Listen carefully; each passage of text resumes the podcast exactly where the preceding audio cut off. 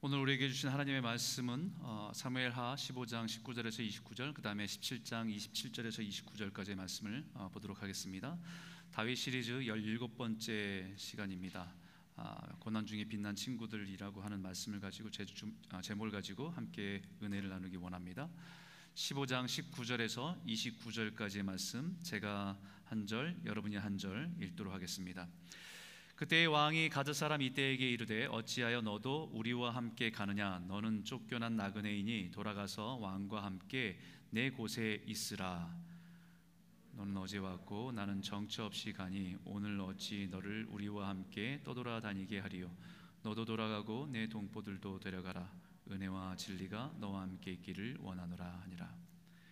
이때가 왕께 대답하여 이르되 여호와의 살아계심과 내 주 왕의 살아계심으로 맹세하옵나니 진실로 내 주 왕께서 어느 곳에 계시든지 사나 죽으나 종도 그곳에 있겠나이다 하니.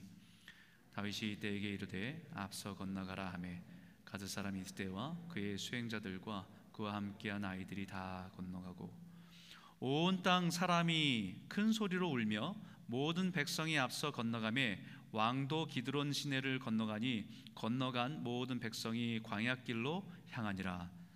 보라 사독과 그와 함께한 모든 레위 사람도 하나님의 언약궤를 메어다가 하나님의 궤를 내어놓고 아비알도 올라가서 모든 백성이 성에서 나오기를 기다리도다. 왕이 사독에게 이르되 보라 하나님의 성 궤를 어, 성읍으로 도로 메어 가라. 만일 내가 여호와 앞에서 은혜를 입으면 도로 나를 인도하사 내게 그 괴와 그 계신 데를 보이시리라. 그러나 그가 이와 같이 말씀하시기를 내가 너를 기뻐하지 아니한다 하십니다. 종이 여기 있사오니 선이 여기시는 대로 내게 행하시옵소서 하니라. 왕이 또 제사장 사독에게 이르되 내가 선견자가 아니냐? 너는 너희의 두 아들 곧 내 아들 아히 마스와 아비아달의 아들 요나단을 데리고 평안히 성읍으로 돌아가라 너희에게서 내게 알리는 소식이 올 때까지 내가 광야 나루터에서 기다리리라 하니라 사독과 아비아달이 하나님의 궤를 예루살렘으로 도로 메어다 놓고 거기 머물러 있으니라 아멘. 그 다음에 17장 27절에서 29절까지의 말씀입니다. 27절에서 29절 20 17장 27절에서 29절까지 말씀입니다. 다윗이 마하나임에 이르렀을 때에 암몬족 속에게 속한 라빠 사람 나하스의 아들 소비와 로데발 사람 암멜의 아들 마길과 로글림 길르아 사람 바르실레가 심상과 대야와 질그릇과 밀과 보리와 밀가루와 볶은 곡식과 콩과 팥과 볶은 녹두와 같이 읽겠습니다. 꿀과 버터와 양과 치즈를 가져다가 다윗과 그와 함께한 백성들에게 먹게 하였으니 이는 그들 생각에 백성이 들에서 시장하고 고나고 목마르겠다 함이더라. 아멘. 여러분 한 사람이 평생을 살면서 어, 만나게 되는 사람들이 얼마나 될까요? 어, 여러분들이 평생에 살면서 어, 만나는 사람들 얼마나 되겠습니까? 그래 조금 이게 관계가 맺어지는 사람들이겠죠. 어, 사람들마다 활동하는 범위에 따라 좀 다르겠지만 아, 일반적으로 한 3천 명에서 3,500명 정도가 우리 평생의 관계를 맺고 살아가는 사람들의 수다라고 얘기합니다. 아, 이 모든 사람들이 다 깊은 관계를 맺고 사는 것은 아닙니다. 그 중에서 한 10% 정도가 그래도 좀 대화를 좀 나누고 친분을 유지하며 살아가는 사람들의 관계 네트워크이다라고 말합니다. 아, 요즘 뭐 여러 가지 네트워크 있죠. 소셜 네트워크 있어서 인터넷상으로도 아, 연결된 사람들이 더 많아졌습니다. 더 많아졌어요. 서로의 글과 사진들이 서로 보면서 뭐 좋아요도 표현하고 또 거기에 자기 이모티콘들 보내서 그런 관계들을 어, 유지해 가고 있습니다. 그런데 실제적으로 어, 오히려 그런 네트워크는 더 많아졌는데 실제적으로 오히려 깊고 친밀한 관계는 어, 점점 더 빈곤한 상태가 되어가고 있다라고 하는 것이 요즘에 우리의 현실이라는 것입니다. 관계의 폭은 굉장히 많이 넓어졌는데 관계의 깊이는 얄팍해졌다라는 겁니다. 인맥 유지를 위해서 관계를 맺고 있는 것이지 진실한 관계의 부재로 인해서 많은 사람들이 공허함을 느끼고 또 허탈감을 가지고 살아가는 것이 오늘날 우리들의 모습이다라고 말합니다. 아, 그래서 오히려 진정한 관계에 대한 목마름과 또 갈증은 예전보다 더 심해졌다라고 말합니다. 그런 의미에서 오늘 본문은 아, 우리 인생에서 진정한 만남과 관계에 대해서 어, 좀 생각을 해보게 됩니다.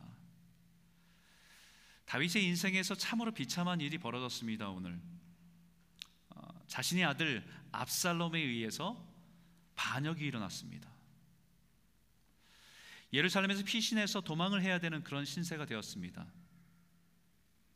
사울에게 미움받아 쫓겨다니는 세월이 10여 년 동안이었는데 이제는 자신의 아들에 의해서 아들의 반역에 의해서 목숨을 위협을 받으며 살아가기 위해 도망해야 되는 그런 신세를 생각해 보면 아, 인생이 얼마나 허무하고 비참하게 느껴졌을까라는 생각을 해봅니다. 근데 성경을 가만히 읽다 보면요. 다윗은 이 고통의 시간에 전에 보지 못했던 진정한 자신을 사랑하는 사람들을 발견하는 기회였다는 거예요. 다윗이 왕이었을 때 수많은 사람들에 둘러싸여서 살았습니다. 주변에 사람들이 있어서 모두가 충성을 다하는 것 같이 보이고 모두가 자신을 사랑하는 것처럼 보였는데 정작의 아들에 의해서 쫓겨다니는 그런 신세가 되니까 무능력한 왕이 되고 더 이상 누구에게도 줄 것이 없는 비참한 왕이 되었을 때 그때 진짜 필요 진짜 발견한 것은요. 진짜 친구와 가짜 친구를 구별할 수 있게 됐다는 겁니다. 어, 떻게 보면 오늘날 우리 어, 오늘날 이 시대를 살아가는 우리들에게 어, 수많은 사람들과 관계 속에 살아가고 있지만 공허함을 느끼고 허무함을 느끼고 외로움을 호소하고 살아가는 이유 중에 하나가 진정한 사람들과의 관계 속에서 그 만남 속에서 누려지는 안정감, 만족, 행복의 결핍 때문 아닐까라는 생각을 합니다. 그래서 일본의 사회학자 사이토라고 하는 사람은 현대 사회로 가면 갈수록 수많은 사람들이 우울증 증세가 더욱 심각하게 나타나고 있다라고 얘기합니다. 더 많이 가지고 더 풍성해졌는데 사회자, 사회가 복잡해지면서 수많은 사람들과 만남은 연결되어 있는데 심지어는 인터넷의 수많은 네트워크를 통해서 수많은 사람들과 함께 공간이 멀리 있는 사람과 함께 어, 소통을 하고 살아가고 있지만 우리는 오히려 외로움과 고동, 고독 속에서 심각한 우울증 증세를 가지고 살아가고 있지 않나라는 것입니다.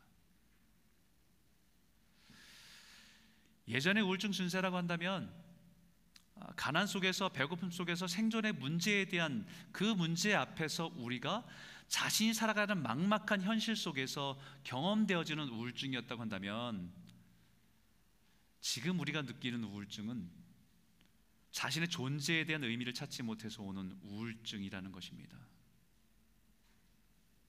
사회학자 이런 우울증에 회복하고 극복하기 위해서 원인과 대안을 제시한 것은 한 가지입니다. 그것은 뭐냐면 깊고 건강한 관계. 결국 해결, 해결 대안도 다시 끈끈한 인간 관계의 회복. 정말 믿음을 가진 사람들이 그 믿음을 깊이 나누고 사랑을 나눌 수 있는 공동체, 그런 만남, 그것을 통해서 해결될 수 있고 그것이 우리의 이런 문제를 회복할 수 있는 길이라고 얘기하고 있습니다. 어쩌면 당연한 얘기죠. 왜냐하면 하나님은 인간을 창조하셨을 때 혼자 설 수 있도록 한 것이 아니라 서로 의존하도록 되어 있습니다. 돕는 배필을 만드셔서 그것은 남자와 여자, 남 부부 관계에 돕는 배필을 뿐만 아니라 사람은 다른 사람을 필요로 하는 존재임을 우리에게 알게 하시고 그렇게 만들었기 때문이지요. 여러분 다윗의 인생을 살펴보면 다윗이 왕이 되기 전보다 왕이 되어서 더 외로운 시간을 보냈을 것 같습니다. 광야에서의 외로움은 상황과 환경에서 오는 외로움이었습니다. 추위와 배고픔과 그런 미래에 대한 불확실 속에서 느끼는 그런 외로움이었을 외로움이었고 그 외로움과 싸워야 하는 현장이었습니다. 그런데 왕이 되고 나서는 군중 속의 외로움이었습니다. 수많은 사람들이 주변에 있고 명령만 하면 누구든지 자신이 원하는 것을 다 얻을 수 있는 위치에 있었지만 정말 외로운 자리가 왕의 자리였습니다. 결국 그 외로움은 다른 여인을 아내로 삼아서 자신의 욕망을 채우면 채워질 것으로 착각하는 죄를 범하게 되는 뿌리가 되었던 것이고 그 죄를 지은 이후에도 더욱 고립되고 외로운 자리에 나아갈 수밖에 없었습니다. 다들 왕이라고 급심거리고 예의하지만 그들이 존경하지 않는다는 사실들을 느끼고 그 고통은 점점 더 외롭게 게다가 사랑하는 아들인 압살롬마저 자신을 배신해서 반역했다는 그 사실은 그 사실 앞에서 자신의 목숨을 부지해 가면서 연명하기 위해서 도망하기보다는 차라리 아들의 손에 죽임을 당하고 모든 것을 다 내려놓고 싶은 심정이 다윗의 마음이었습니다.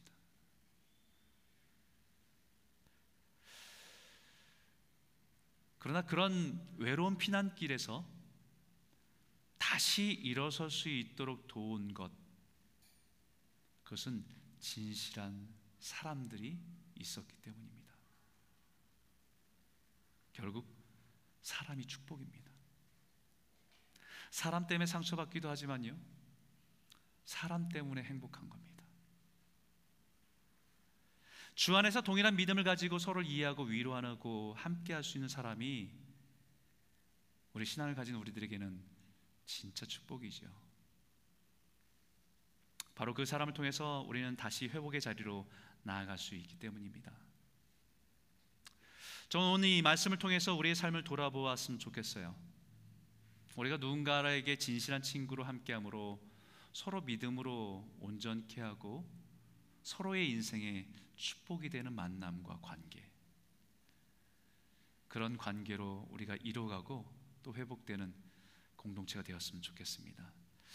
다윗이 촬영한 피난길에 만난 수많은 사람들이 있습니다. 계속 15장, 16장, 17장을 읽으면서 수많은 사람들이 이름이 등장을 해요. 그런데 그 수많은 사람들이 등장하는 이름을 생각하면 아, 되게 이름이 많네 이런 생각을 하다가 문득 이런 생각이 들었습니다. 우리가 살아가면서 만나는 사람들의 만남들이 이런 것 아닐까? 수많은 사람들의 이름이 불려지며 우리가 관계를 맺고 살아가요. 그런데 그 중에서 몇 사람은 다윗의 인생을 회복시키고 온전케 하는 축복의 만남이고 축복의 사람들이었다는 것입니다. 그 첫 번째 사람을 한 사람을 소개하고 싶은데 가드 사람 이때입니다. 성경이 이 사람을 이렇게 표현하고 있습니다. 그때 왕이 가드 사람 이때에게 이르되 어찌하여 너도 우리와 함께 하느냐?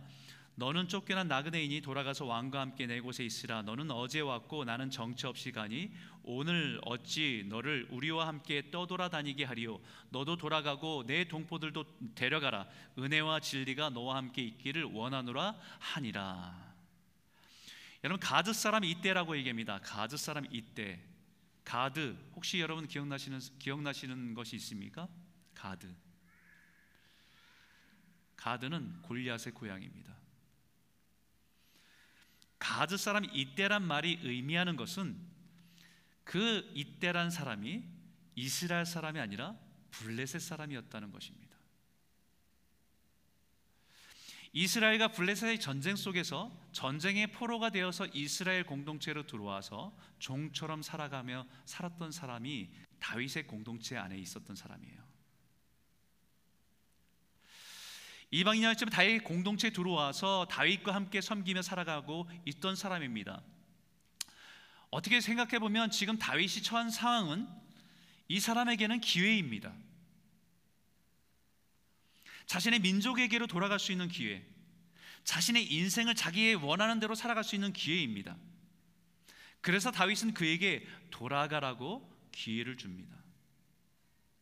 그런데 이때가 이렇게 말합니다. 같이 한번 읽어보겠습니다. 함께 읽겠습니다. 시작. 이때가 왕께 대답하여 이르되 여호와의 살아계심과 내 주 왕의 살아계심으로 맹세하옵나니 진실로 내 주 왕께서 어느 곳에 계시든지 사나 죽으나 종도 그곳에 있겠나이다. 이때의 말은 내가 당신과 함께 하는 것은 당신이 왕으로서 힘이 있어서 나에게 무엇인가를 줄 수 있어서 당신 곁에 머무는 것이 아닙니다. 나는 당신이 어떤 모습으로 어떤 곳에 있든지 함께 고생의 길을 떠나지 않겠습니다. 라고 하는 고백입니다. 이 말을 들을 때 얼마나 감동이 됐을까요? 다윗에게 아들도 배신하는 차원인데 혹시 이 사람의 고백을 들으면서 누구 생각나지 않으세요? 성경의 룻기에 룻이 이런 고백을 비슷한 고백을 하지요. 나오미가 이스라엘에 가뭄이 있어서 이제는 모압이라고 하는 땅에서 남편을 따라서 이민을 가게 돼요. 먹을 것을 찾기 위해 생존하기 위해서. 그러고 나서 두 아들을 그곳에 있는 여인들과 결혼하게 되지요. 그런데 그 남편도 죽고 두 아들도 다 죽습니다. 이제 두 며느리 남편 아들도 없는 두 며느리만 남게 된 거예요. 그리고는 이 나오미가 그 두 며느리에게 너희의 민족으로 돌아가라고 내가 너희에게 해줄 것이 아무것도 없다고 돌아가라고 그때 한 며느리 요르바는 자신의 민족으로 돌아가고 또 다른 며느리 루시 이렇게 고백합니다. 루시 이르되 내게 어머니를 떠나며 어머니를 따르지 말고 돌아가라 강권하지 마옵소서. 어머니께서 가시는 곳에 나도 가고 어머니께서 머무시는 곳에 나누어 머물겠나이다. 어머니의 백성이 나의 백성이 되고 어머니 하나님이 나의 백, 하나님이 되시리니. 나오미 며느리 루시나 다윗의 종 이때나 공통점이 있습니다. 그것은 사람에 대한 신의뿐 아니라 하나님 안에서의 관계를 소중히 여긴다는 거지요. 여호와의 살아계심과 내주 왕의 살아계심으로 룻은 어머니 하나님이 나의 하나님이 되시며 이때는 블레셋 사람이었지만 다윗을 통해서 하나님을 알게 되고 그 하나님 안에서의 관계를 소중히 여기고 모압 여인 루시였지만 이방 여인이었지만 나오미를 통해서 하나님을 알게 되고 하나님을 믿게 된 것이 은혜였기 때문에 두 사람은 자신의 이익을 따라 살지 않고 은혜를 따라 살아가는 길을 선택하기로 하는 겁니다. 하나님의 은혜를 아는 사람은 자신의 이익을 따라 살아가지 않습니다. 사람을 이용하고 자신에게 가치 없다고 생각되며 버리는 삶을 살아가지 않아요. 다윗에게 있어서 그 이때의 말 한마디가 여러분 얼마나 큰 위로와 감동이 되었겠습니까? 자신의 아들도 반역하는 자신의 인생의 모든 것이 다 무너진 것 같은 그 순간에 이방인이었던 가드 사람 이때 그 사람의 진심 어린 말 한마디 그 말 한마디가 오늘 인생을 다시 살아갈 수 있는 힘을 주게 하는 것이었습니다. 나오미가 의지하던 남편과 두 아들의 죽음, 그 인생의 모든 것이 허물어지고 모든 소망이 절망으로 바뀐 그 순간에 며느리 룻이 그 어머니를 향해서 진심 어린 이 한마디 고백한 것이 인생의 바닥에서 먼지를 털면서 다시 일어날 수 있게 하는 힘이 되어 준 것입니다. 아, 우리도 누군가 이런 사람이 되었으면 좋겠습니다. 우리 인생에도 이와 같은 상황들이 상황들에 처할 때가 있고 누군가 이런 상황 가운데 처할 수 있습니다. 그때에 우리가 누군가에게 내 이익을 따라 말하지 않고 하나님 안에서의 그 관계를 소중히 여기며 우리에게 그 말씀으로 믿음으로 권할 수 있다고 한다면 그 절망에서 낙심해서 일어설 수 있게 하는 그런 믿음의 사람들이 되지 않겠습니까? 우리는 코로나로 인해서 수많은 사람들이 많은 사람들이 외로움 가운데 있습니다. 정상적으로 살아가도 이민 사회가 참 외로운데 코로나로 인해서 여러 가지 단절된 상태에서 우리가 참 많이 외롭고 힘겨운 가운데 살아가고 있습니다. 이럴 때 우리가 주변을 돌아보고 우리가 함께 있음을 함께 기도함을 함께 마음을 나눌 수 있는 그런 믿음의 공동체, 믿음의 성도들이 되기를 주의 이름으로 축원합니다. 두 번째 우리가 함께 나누고 싶은 말씀은 두, 두 번째 귀한 사람이 있는데 여기는 사독과 아비아달입니다. 보라 사독과 그와 함께한 모든 레위 사람도 하나님의 언약궤를 메어다가 하나님의 궤를 내어놓고 아비아달도 올라와서 모든 백성이 성에서 나오기를 기다리도다. 이 두 사람은 성전에서 예배를 섬기는 제사장들이었습니다. 다윗이 지금 피난 가야 되는 상황을 듣고는 성전에서 언약궤를 메고 다윗이 길을 지나가는 앞에서 기다리고 있었습니다. 함께 동행하려고. 다윗이 예배를 얼마나 소중히 여기는지, 다윗이 그 하나님의 언약궤를 얼마나 소중인지를 소중히 여긴다는 것을 알기 때문에 언약궤를 메고 함께 하겠다고 따라 나선 겁니다. 제사장으로 누릴 수 있는 모든 권리를 포기하고 다윗을 따라 고생길을 함께 하겠다는 것이지요. 여러분 이게 함께 함께 한다는 것이 말이 함께 한다는 것이죠. 제사장이 그냥 머물러 있으면 자기에게 누려진 모든 권한으로 인해서 많은 것 누릴 수 있습니다. 하지만 다윗을 따라간다는 것은 그것도 어깨에 그 제, 언약궤를 메고 어디로 갈지 모르지만 계속 하염없이 가야 되는 고생길입니다. 그 언약궤를 메고 따라와서 함께 하겠다는 그 말만 들어도 힘이 날 겁니다. 그런데 이들을 향해서 다윗은 이렇게 말합니다. 우리 한번 같이 한번 읽어볼까요? 함께 읽겠습니다. 왕이 사독에게 이르러 보라 하나님의 궤를 성읍으로 도로 메어 가라. 만일 내가 여호와 앞에서 은혜를 입으면 도로 나를 인도하사 내게 그 궤와 그 계신 데를 보이시리라. 다윗이 자신이 겸허하게 그 언약궤가 나에게 속한 것이 아님을 고백합니다. 지금 내가 왕의 자리에서 내어 쫓기는 것은 안타까운 일이지만 그 일로 인해서 성전의 예배가 내 마음대로 내 중심대로 마음대로 할 수 있는 것이 아니라는 것입니다. 주님이 기뻐하시면 다시 돌아가 예배할 것이고 하나님께 내가 아닌 다른 사람을 통해서 그 일을 하신다고 한다면 하나님께 예배드린 일은 충성스럽게 섬기는 것이 그것이 당신들이 해야 될 일이고 그것이 나를 돕는 일입니다라고 고백하는 거죠. 사도과 아비아달은 다윗의 중심 다윗의 중심을 이해했습니다. 인간적으로 같이 하고 싶은 마음이 있지만 자신의 직무가 하나님께 예배하는 직무를 감당하는 것이고 다윗의 뜻과 함께하는 것임을 깨달아 다시 언약궤를 메고 예루살렘으로 들어가게 됩니다.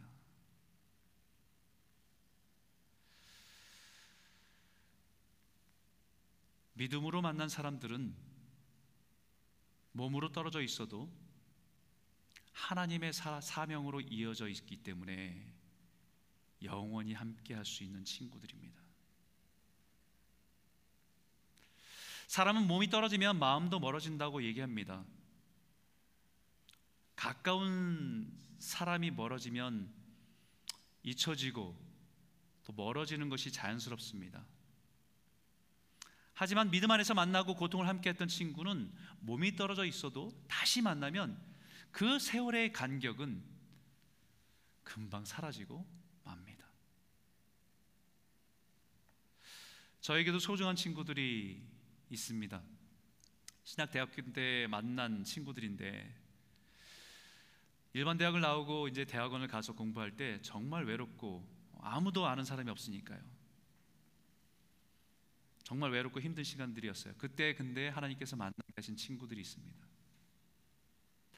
함께 기도하고 함께 목회에 대해서 마음을 나누고 서로 어렵고 힘든 것을 위로하고 함께 목회 길을 걸어온 그 친구들입니다. 벌써 한국을 떠난 지 20년이 됐어요. 가끔 한국을 방문하면 만나지만 만날 때마다 느껴지는 것은 함께 할 수 없었던 세월의 간격이 느껴지지 않는다는 거예요. 늘 함께 했었던 것처럼. 멀리 떨어져 있어도 하나님의 부르심의 자리에서 함께 꿈꾸고 걸어가고 있기 때문에 가끔 전화만 와도 그 친밀함을 변함이 없다는 것을 느끼며 살아갑니다. 여러분 같이 있어도 마음과 생각이 멀어져 갈등과 아픔을 겪는 관계가 있지만 몸은 떨어 몸은 함께 할 수 없지만 늘 주님 안에서 각자의 사명을 충성스럽게 감당할 때 연결되어진 기쁨으로 누리는 것이 진정한 믿음으로 나누는 만남의 모습이 아닐까 그런 관계가 아닐까 생각됩니다. 세 번째 다윗의 고난의 인생에 발견한 보물 같은 사람들이 있어요. 예전에 몰랐던 사람들입니다. 여기 이렇게 말합니다. 같이 한번 읽어볼까요? 다윗이 마하나임에 이르렀을 때에 암몬 족속에게 속한 라파 사람 나아스의 아들 소비와 로데발 사람 암멜의 아들 마길과 로글림 길라 사람 바르실레가 성경 이 사람들에 대해서 여러분들 읽어본신 기억이 대부분 없을 겁니다. 정처 없이 나그네 길을 눈물겨운 어, 정처 없이 나그네 길을 걸어가는데 이 사람들을 통해서 정말 눈물겨운 대접을 받습니다. 극진한 대접을 받습니다. 그것도 하루가 아니라 그들이 그곳에 머물고 있는 동안에 계속해서 최고의 대접으로 이들을 섬긴 사람들입니다.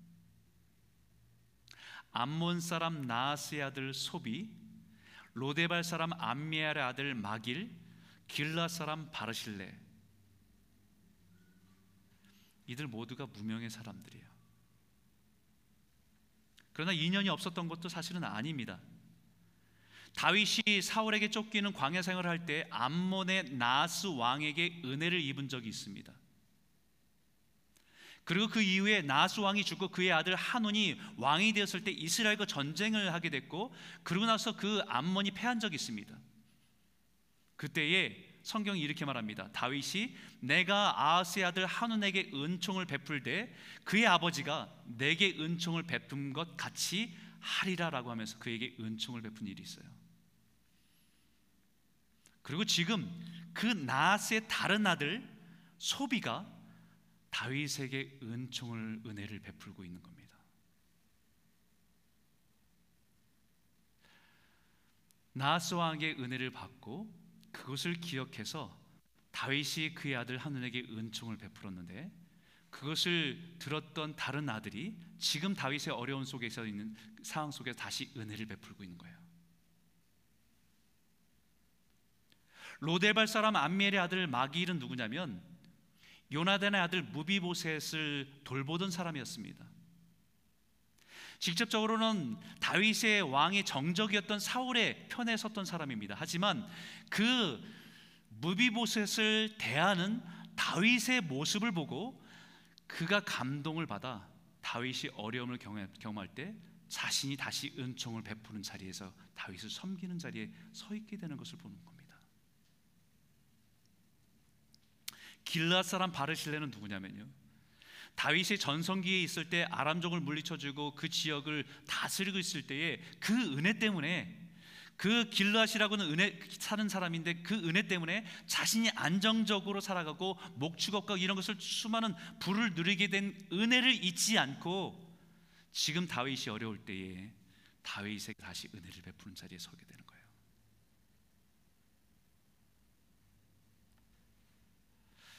여러분 이것에 한 가지 공통점이 있다고 한다면 다윗을 통해서 은혜를 입거나 은혜를 보았던 사람들이 다시 다윗에게 은혜를 돌려주는 겁니다.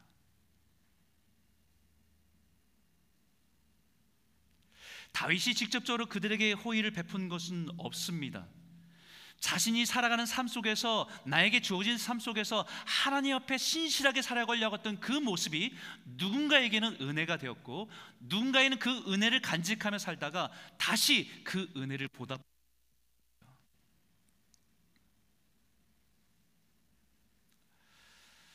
여러분 이 모습을 보면서 전도서의 이 말씀이 기억납니다. 같이 한번 읽어볼까요? 함께 읽겠습니다. 시작. 너는 내 식물을 물 위에 던지라. 여러 날 후에 도로 찾으리라. 어떤 분은 이 본문에 있는 말씀을 이것은 이들 이, 이 사람들이 나중에 나중을 기약하는 정치적인 투자다 이렇게 얘기하는 사람이 있습니다. 나중에 다윗이 정권을 가질 때 그때 무슨 특권을 누리기 위한 그러나 냉정하게 말하면 지금 그들이 행한 행동은 오히려 위험을 자초하는 일입니다. 현재 절대 권력자인 압살론 왕에게 대적하는 행위일 수도 있습니다. 이 일로 인해서 자신들이 위험에 처할 수도 있고 어려움을 당할 수도 있는 행동입니다. 그럼에도 불구하고 이렇게 선대를 베푼 이유는 사무엘하 19장 29절에 이는 그들 생각에 백성이 들에서 시장하고 고나고 목마르겠다 함이더라.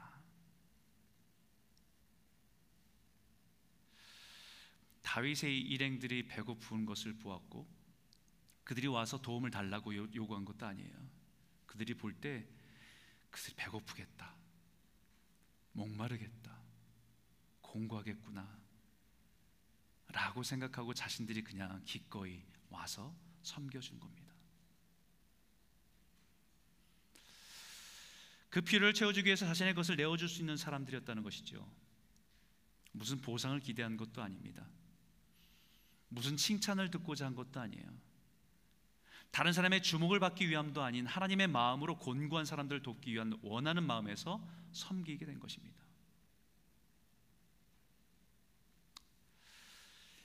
이게 전도서에 말하는 식물을 물 위에 던지는 거예요.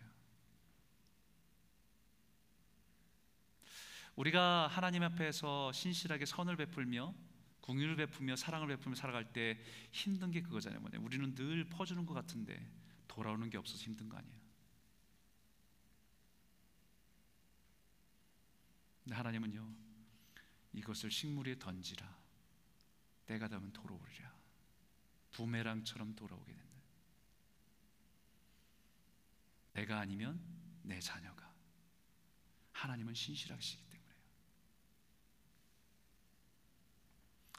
은혜는 그냥 베푸는 겁니다. 내가 받은 은혜가 있으니까 그냥 베푸는 거예요. 은혜는 나누는 것입니다. 은혜는 계산하는 것이 아닙니다.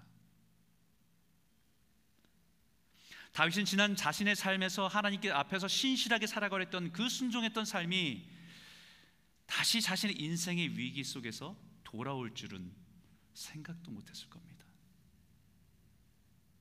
마치 부메랑처럼 하나님의 은혜는 언젠가 돌아온다는 것을 보게 되는 것이죠. 여러분 다윗의 입장에서 이 사람들이 얼마나 고마웠을까요? 아마 평생 잊을 수 없는 사람들이었을 겁니다. 후일에 압살롬이 죽어서 이제 다윗이 다시 왕위를 회복하고 예루살렘 돌아갈 때 이때를 기억합니다. 그리고 이들에게 다시 은혜를 갚을 기회가 다윗에게 있어요. 그래서 80세가 넘은 노인 바르실레에게 나와 함께 예루살렘으로 돌아가자고. 내가 그곳에 당신과 당신 가족을 극지 섬길 테니까 예루살렘 성으로 돌아가자고.